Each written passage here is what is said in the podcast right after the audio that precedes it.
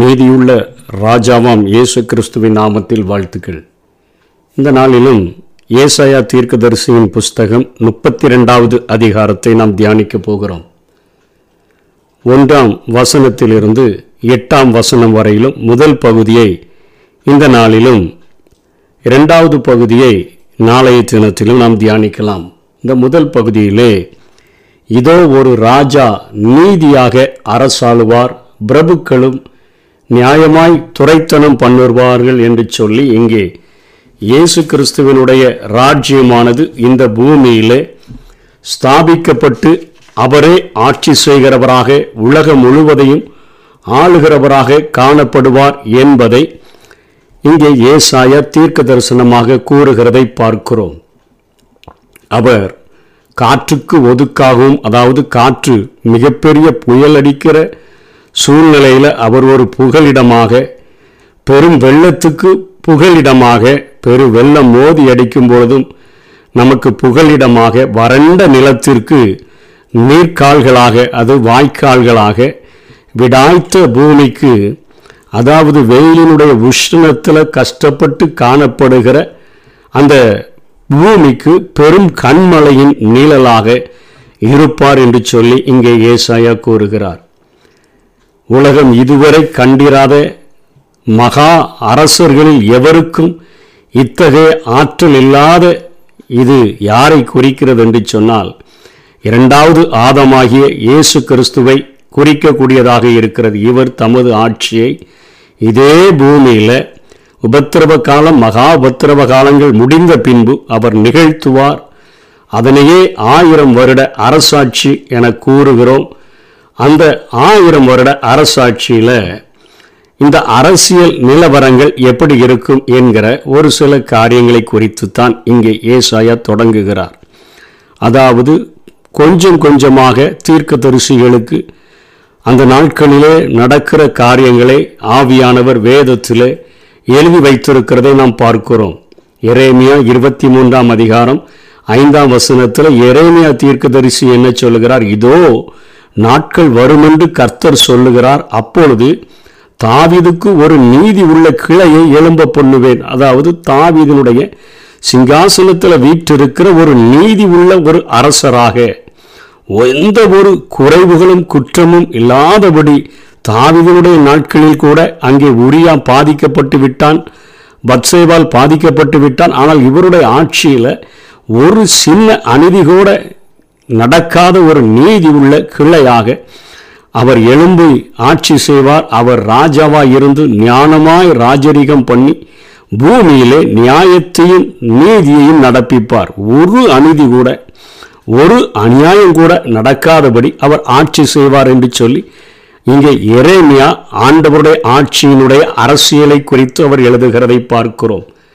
இசைக்கியா நாற்பத்தெட்டாம் அதிகாரத்தில் முப்பத்தைஞ்சாம் வசனத்தில் இசைக்கியா சொல்லுகிறார் அந்நாள் முதல் நகரம் எகோவா ஷம்மா என்று பெயர் பெறும். எகோவா ஷம்மா என்றால் கர்த்தர் அங்கு இருக்கிறார் அல்லது கர்த்தர் கூடவே இருக்கிறார் என்று சொல்லி அர்த்தம்.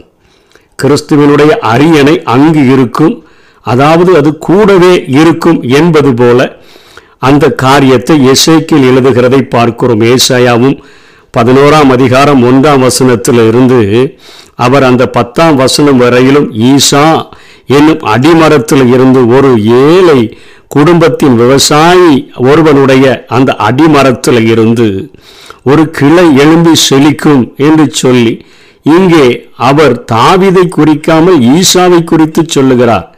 தாவிதாவது ராஜா இவர் ஒரு அந்த விவசாய அந்த ஏழை சூழ்நிலையில் இருந்து இவர் எழும்பி இவர் ஆட்சி செய்வார் என்கிற காரியத்தை குறிப்பிடுகிறார். மீகா நாலாம் அதிகாரம் ஒன்றாம் வசனத்திலிருந்து மூன்றாம் வசனம் வரையிலும் ஆனாலும் கடைசி நாட்களில் கர்த்தருடைய ஆலயமாகிய பர்வதம் பர்வதங்களின் கொடுமுடியில் ஸ்தாபிக்கப்பட்டு மலைகளுக்கு மேலாக உயர்த்தப்பட்டிருக்கும் எல்லா ஜாதிகளும் அதனிடத்திற்கு ஓடி வருவார்கள்.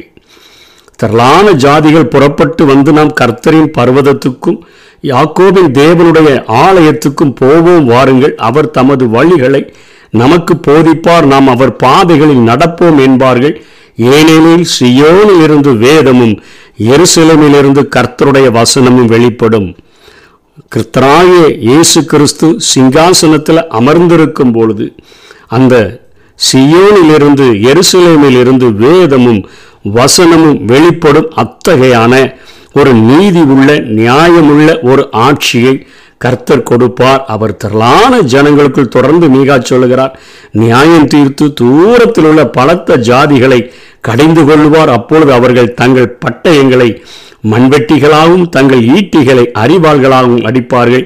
ஒரு ஜாதிக்கு விரோதமாய் மறு ஜாதி பட்டயம் எடுப்பதில்லை. இனி அவர்கள் யுத்தத்தை கற்பதும் இல்லை.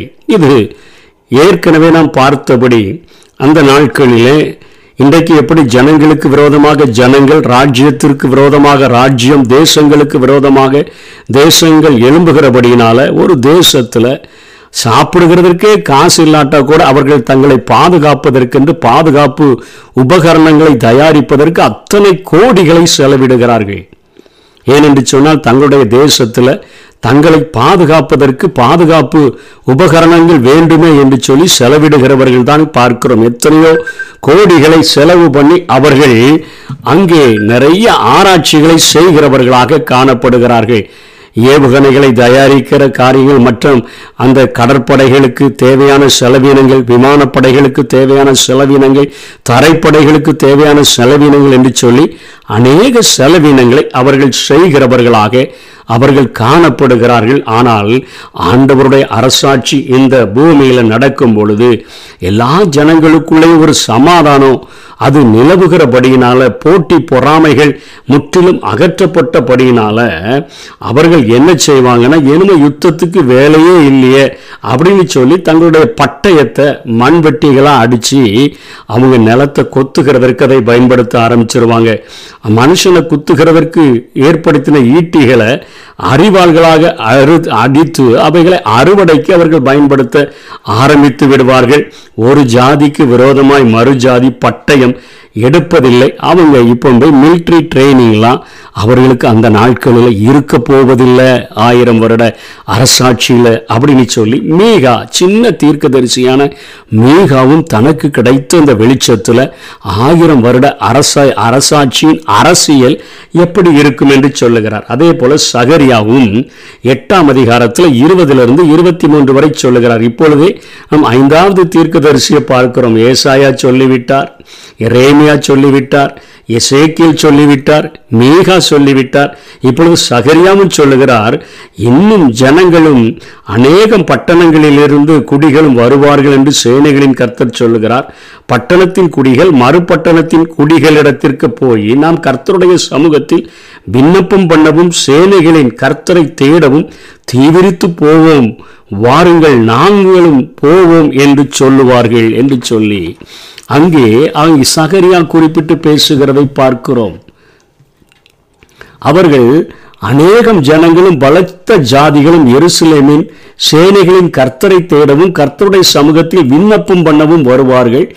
இருபத்தி மூன்றாம் வசனத்தில் சகரியா எட்டு இருபத்தி மூணு அந்நாட்களிலே பலவித பாசைக்காரராகிய புறஜாதிகளில் பத்து மனுஷர் ஒரு யூதனுடைய வஸ்திர தொங்கலை பிடித்து கொண்டு தேவன் உங்களுடனே இருக்கிறார் என்று கேள்விப்பட்டோம் என்று சொல்லி அவனை பற்றி கொள்ளுவார்கள் என்று சேனைகளின் கர்த்தர் சொல்லுகிறார் என்றார். தேவன் தமது நாமத்தின் நிமித்தம் இறங்கும் பொழுது இந்த பூமியில தன்னுடைய ஜனங்களினுடைய சாபங்கள் அவைகள் ஆசீர்வாதங்களாக மாற்றப்படுகிறது.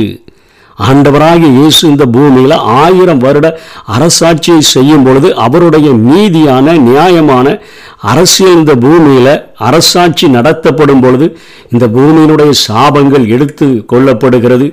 ஒழுக்கத்தினுடைய நா- ஒடுக்கத்தினுடைய நாட்கள் அவர்களுக்கு கொண்டாட்டத்தின் நாட்களாய் மாறிவிடுகிறது. மகா உபத்திரவ காலங்களை அனுபவித்த ஜனங்களுக்கு இப்பொழுது ஆண்டவருடைய ஆட்சி ஒடுக்கத்தின் நாட்கள் அல்ல கொண்டாட்டத்தின் நாட்களாக மாறிவிடுகிறது. விரட்டப்பட்ட பட்டணத்துக்கு மக்கள் எல்லாம் திரும்பி வந்து குடியேற்றப்படுகிறாங்க. இந்த பட்டணத்தை இந்த பட்டணத்தை இதனுடைய ஆசீர்வாதத்துக்காக நாடி வருகிறவர்களாக காணப்படுவார்கள். ஏனென்னா கடைசி நாட்களில் யாக்கோபு தன்னுடைய பலனால் தேசத்தை நிரப்பும் என்று சொல்லுகிற காரியங்கள் அந்த ஆயிரம் வருட அரசாட்சியில் கிறிஸ்துவனுடைய ஆட்சியின் கீழே அது உண்டாயிருக்கும். தெருவெங்கும் குப்பைகளாக மிதிக்கப்பட்ட யூதர்களினுடைய அந்த தொங்கலை பிடித்து கொண்டு வஸ்திர தொங்கலை பிடித்து கொண்டு சொந்தம் கொண்டாடுகிற வலிமை மிக்க ஜனங்கள் எல்லாம் வருவாங்க. வலிமை மிக்க ஜனங்கள் எல்லாம் அவர்களுடைய துணியை பிடிச்சிக்கிட்டு அவர்களிடத்தில் சொந்தம் கொண்டாடுவாங்க. இவைகள் எல்லாம் ஆயிரம் ஆண்டு ஆட்சியினுடைய காலத்தினுடைய நிகழ்வுகள். தேவன் ஆசீர்வதித்தால் அதனை தடுக்க எதனாலும் முடியாது. கர்த்தருடைய ஆசீர்வதிக்கப்பட்ட வாழ்வே நமக்கு சிறந்த வாழ்வு. அதற்காக நாம் அழைக்கப்பட்டிருக்கிறோம் என்று சொல்லி இங்கே ஏசாயா குறிப்பிடுகிறதை பார்க்கிறோம். இந்த மற்றும் இந்த ஆட்சியை குறித்து பார்த்தோம் என்று சொன்னால் இஸ்ரவேலரில் பனிரெண்டு கோத்திரங்களையும் பனிரெண்டு அப்போஸ்தலர்கள் ஆளுவார்கள் என்று மத்தையும் பத்தொன்பதாம் அதிகாரம் இருபத்தி மூன்றாம் வசனத்திலேயும் லூக்கா இருபத்தி ரெண்டாம் அதிகாரம் முப்பதாம் வசனத்திலையும் நம்ம பார்க்கிறோம் விசுவாசிகள் உலகமெங்கும் ஆளுகை செய்வார்கள் என்று சொல்லி லூக்கா பத்தொன்பதாம் அதிகாரம் பதினொன்னுல இருந்து இருபத்தி ஆறு வரையிலும் வெளிப்படுத்தல் ரெண்டாம் அதிகாரம் இருபத்தி ஆறிலிருந்து இருபத்தி எட்டு வரையும் பார்க்கிறோம். அப்படி ஆளுகிற விசுவாசிகளுடைய பதவியினுடைய நிலைகள் எப்படி இருக்கும்னா அவர்களுடைய இந்த பூமியில ஆண்டவருக்காக எப்படி பாடுகளை சகித்தார்களோ எப்படி ஆண்டவருக்காக பிரயாசங்களை எடுத்தார்களோ அந்த பிரயாசங்களின் பிரதிபலின்களினுடைய அடிப்படையில் தான் இருக்கும். அவரோடு கூட பாடுகளை சகித்தோமானால் அவரோடு கூட ஆளுகை செய்வோம் என்று எழுதப்பட்டிருக்கிற வசனத்தின்படி அந்த ஆளுகையானது ஆண்டவுடைய ஆட்சியிலே இருக்கும் என்று சொல்லி அந்த மூன்றாவது வசனத்திலே நான்காவது வசனத்திலே ஆவிக்குரிய மந்த நிலைமையானது மாறிவிடும். அதாவது பதற்றம் உள்ளவர்களினுடைய இருதயம் அறிவை உணர்ந்து கொள்ளும் தொற்று வாயினுடைய நாவு தடையின்றி தெளிவாக பேசும் அப்பொழுது காண்கிறவர்களின் கண்கள் மங்களாயிராது கேட்கிறவர்களுடைய செவிகள் கவனித்தே இருக்கும் ஆவிக்குரிய மந்த நிலைமையானது முற்றிலுமாக அவைகள் மாற்றப்பட்டு விடும் என்று சொல்லி ஏசாயா குறிப்பிட்டு விட்டு அவர் மீண்டுமாக தொடர்ந்து பேசுகிறார். ஆறாம் வசனத்திலிருந்து அங்கே ஆட்சியின் பொழுது மாய்மாலங்கள் ஏமாற்று முதலியவைகள் இருக்காது. அப்படியே கிறிஸ்து நம்முடைய வாழ்க்கையில் வரும் பொழுது நம்முடைய வாழ்க்கையில் மாய்மாலமற்றதாக காணப்படுகிற சூழ்நிலைகள் எல்லாம் மாறிவிடும். ரெண்டு குழந்தையர் அஞ்சு பதினேழுல சொல்லப்பட்டபடி இப்படி இருக்க ஒருவன் கிறிஸ்துவுக்குள் இருந்தால் புது சிருஷ்டியாய் இருக்கிறான். பழையவைகள் ஒளிந்து போயின. எல்லாம் புதிதாயின என்கிற ஒரு நிலைமைக்கு அவனுடைய வாழ்க்கை மாற்றப்பட்டு விடும் என்று சொல்லி பார்க்கிறோம். இந்த நாட்களில் மூடன் தன்னை தயாளன் சொல்லி அப்படியே சொல்லிக்கிறான். உதாரணம் என்று சொல்லிக்கிறான். மூடன் மூடத்தனத்தை பேசுகிறான். அநியாயத்தை நடப்பிக்கிறான். விபரீதமானதை பேசுகிறான். பசு பசியுள்ள ஆத்மாவை வெறுமையாய் அனுப்புகிறான். தாகமுள்ளவனுக்கு தாகம் தீர்க்காமல் இருக்கிறான். லோபியினுடைய எத்தனைகள் பொல்லாதவர்கள் கஞ்சனுடைய எத்தனங்கள் அதாவது முழுவதும் மாய்மால வாழ்க்கையை வாழ்கிறவர்கள் லோபியா இருந்துட்டு கஞ்சனா இருந்துட்டு உதாரன் அதாவது உதார குணம் உள்ளவன் என்றெல்லாம் சொல்லி ஏமாற்றுகிற அந்த நிலைமைகள் முழுவதும் மாற்றப்பட்டு மாய்மாலம் முற்றிலுமாக அகற்றப்பட்டு விடும் கிறிஸ்துவுக்குள் இருக்கிறவன் புது சிருஷ்டியாக இருக்கிறான். பழையவைகள் ஒளிந்து போயின. எல்லாம் புதிதாயின. இந்த ஆட்சியைத்தான் ஆண்டவர் தன்னுடைய நாட்களிலே ஆயிரம் வர அர வருட அரசாட்சியில் இந்த பூமியிலே தரப்போகிறார். மனவாட்டியாகிய சபை எடுத்துக்கொள்ளப்பட்டு அவரோடு கூட வந்து இந்த பூமியில் நம்முடைய பலன்கள் அதாவது நம்முடைய பிரயாசங்களுக்கு தக்க பதவிகளை அடைந்து பிரதிபலன்களை பெற்று ஆளுகை செய்வோம். அதற்கு என்று இன்றே பிரயாசப்படுவோம். கர்த்தர்தாமே நம்மை ஆசீர்வதிப்பாராக. ஆமேன்.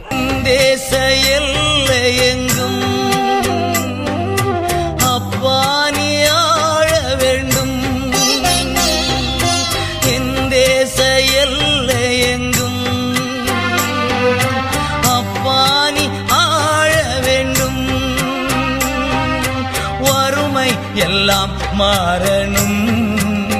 தேசத்தின் வறுமை எல்லாம் மாறணும். வன்முறை எல்லாம் ஒழியனும்